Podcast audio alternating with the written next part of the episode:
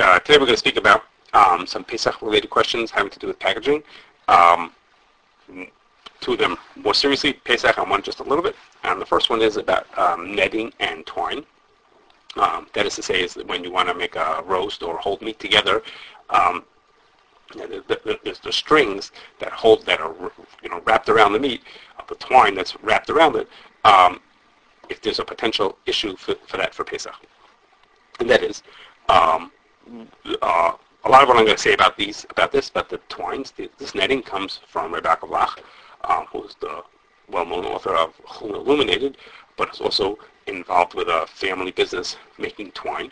Um, and he says that in the United States, there's only one manufacturer um, who actually makes twine from the cotton itself, using the actual actual the cotton.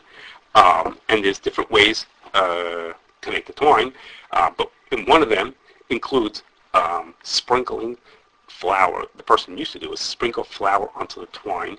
excuse me. Um, sprinkling uh, flour onto the twine in order to uh, help in the process and help it dry it out. Um, and that you could imagine sprinkling flour onto twine is a very messy process.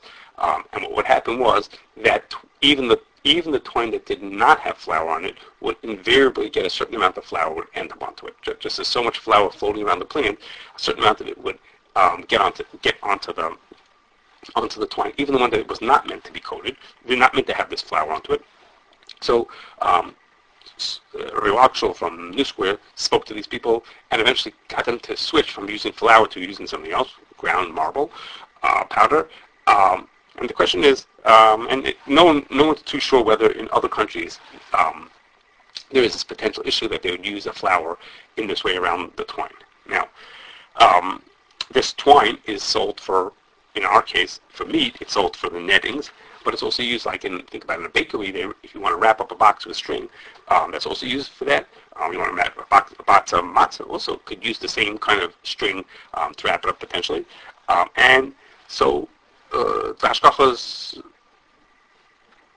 has reason to be careful to make sure that the twine does not have, is not made in this place, in these kind of factories, or made with the actual flour itself. Now, if we think about it, the, the possibility of that twine making the food treif or chametzdik is really very minimal. And, and that's because even if there was, even if it was made in a factory that had the flour in it, the amount of flour on any piece of twine is, is obviously um, minimal. And the, the amount of flour that's left on the twine is going to go, will decrease every time the twine is used, which is to say is once the twine is manufactured, it's put onto a roll. It's taken off the roll and made into a net. The net is moved from here to there. Each time you do that, you're knocking off that much more of the flour. Um, and, the, only possibility that there could be that, of that of flour actually getting into food would be to say is there's going to be a mashu of flour left onto it. Mashu relative to the amount of uh, meat that you're going to be making. Um, there's going to be a mashu left uh, a mashu left on in, on the thing, and it would get into the food.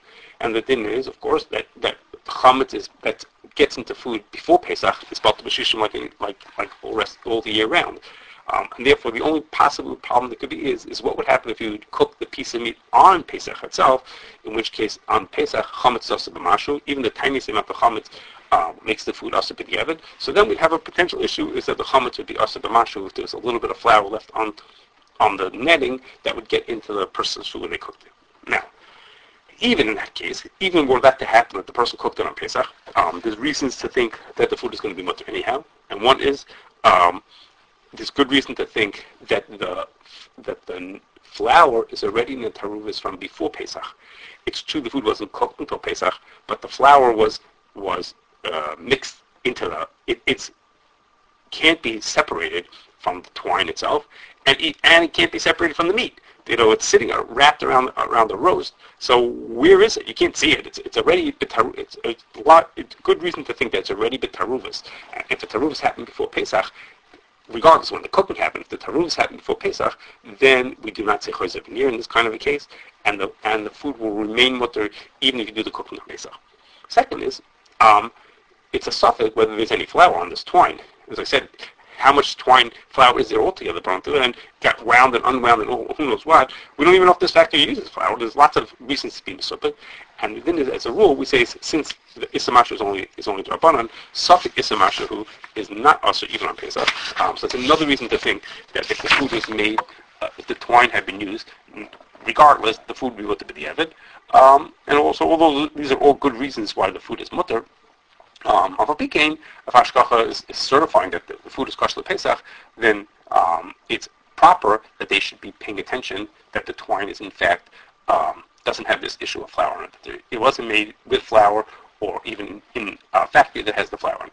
Now, sort of a side issue that's not a Pesach issue is that, or not necessarily a Pesach issue, is from Rabbi Rubin uh, from the OK who said um, that some of these some companies will uh, put coatings onto the twines onto the netting to make like, for example, if they want to be able to come off easily, come, you know, separate from the meat to release easily, they'll put something up like that. So those are just something to pay attention to when picking a tw- uh, uh, the, the, strings or the nettings uh, to be used in these kind of things. Okay. Our, our, second thing we want to talk about is ink. That is to say, is that um, government and for that matter, shaykhim, um, or mashgichim, will mark uh, meat with edible ink stamps. As I say, when, when the USDA approves uh, approves an animal, they may stamp it. When the mashgiach approves that this is a kosher animal, he might stamp it. Um, so there's, there's ink um, stamped onto the side of, uh, of the carcass um, as part of its processing. Um, and in order to, for the safety of it, USDA regulates um, which kind of inks are allowed to be used. These are meat, again, this is going on to meat that we're going to eat. Uh, and there's three groups of ingredients that are allowed to be into there, and each one of them is regulated. And there's a coloring agent, um, and that's what gives the color. There's a diluent, like water or, or isopropyl alcohol or ethyl alcohol, uh, and then certain other ingredients that, that qualify as GRAS a generally regarded as safe. Again, a whole list of specific ones that are allowed to be put into there. Um, and, and there's all kinds of rules. There's a rules of what's allowed to be in these inks that go onto the meat. Now, when you look at the list of all those all those things that are allowed to be into there, there are some that are potentially chametz. Um, which the three that, that catch my attention were dextrose, uh, ethyl alcohol, and glycerin. And glycerin couldn't be chametz, but it could well be kitnias. Uh, and the other two, dextrose and ethyl alcohol in the United States, as a rule, are going to be kitnias. Um, it's possible it could be chametz.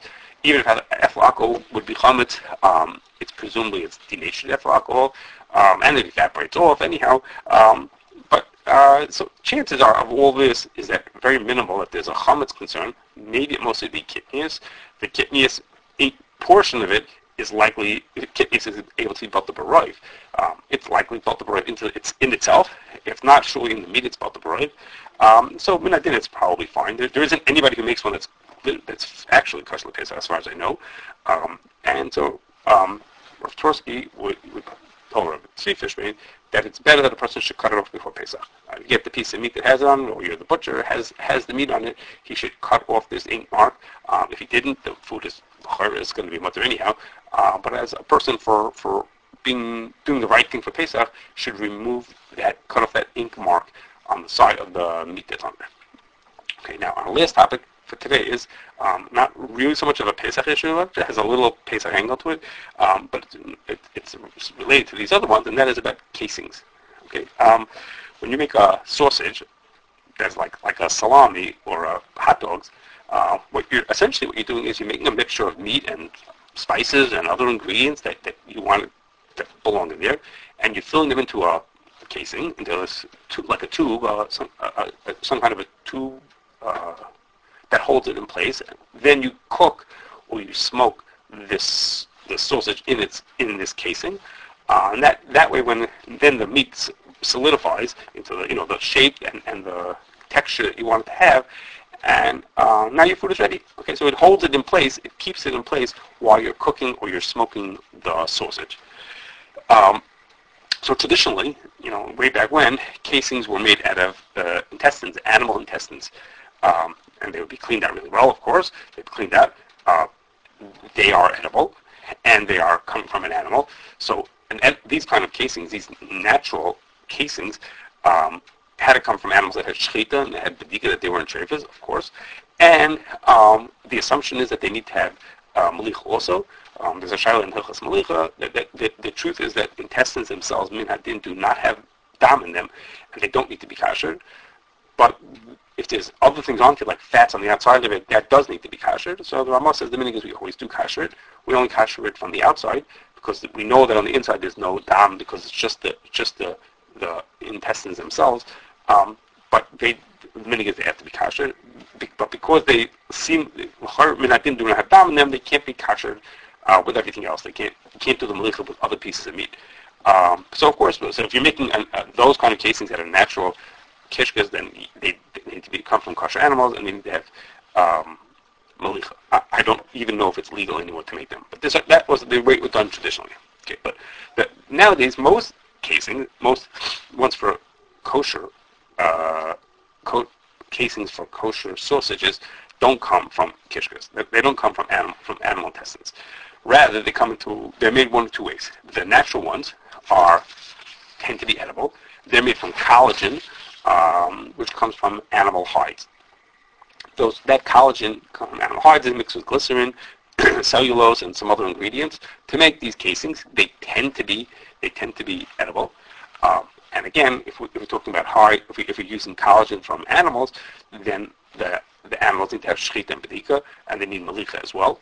Um, and of course, they're being made from animal product, um, plus the other you know, sensitive ingredients like glycerin. So of course, they need to be done with hashgacha tmidis uh, in order to be sure to keep track that we're actually using kosher hides and that everything else was done to the malicha and the bedika, etc. Um, for Pesach, as I mentioned, it has glycerin in it, and maybe some other, it has some other minor ingredients that someone just has to keep an eye on to make sure that those are actually kosher Pesach uh, before we make a casing that's going to be used for Pesach sausages. Now, the other kind of casings that are used commonly are artificial casings. Um, they're inedible. They're made from cellulose, plastic. There's different ways of making them, cellulose or plastic.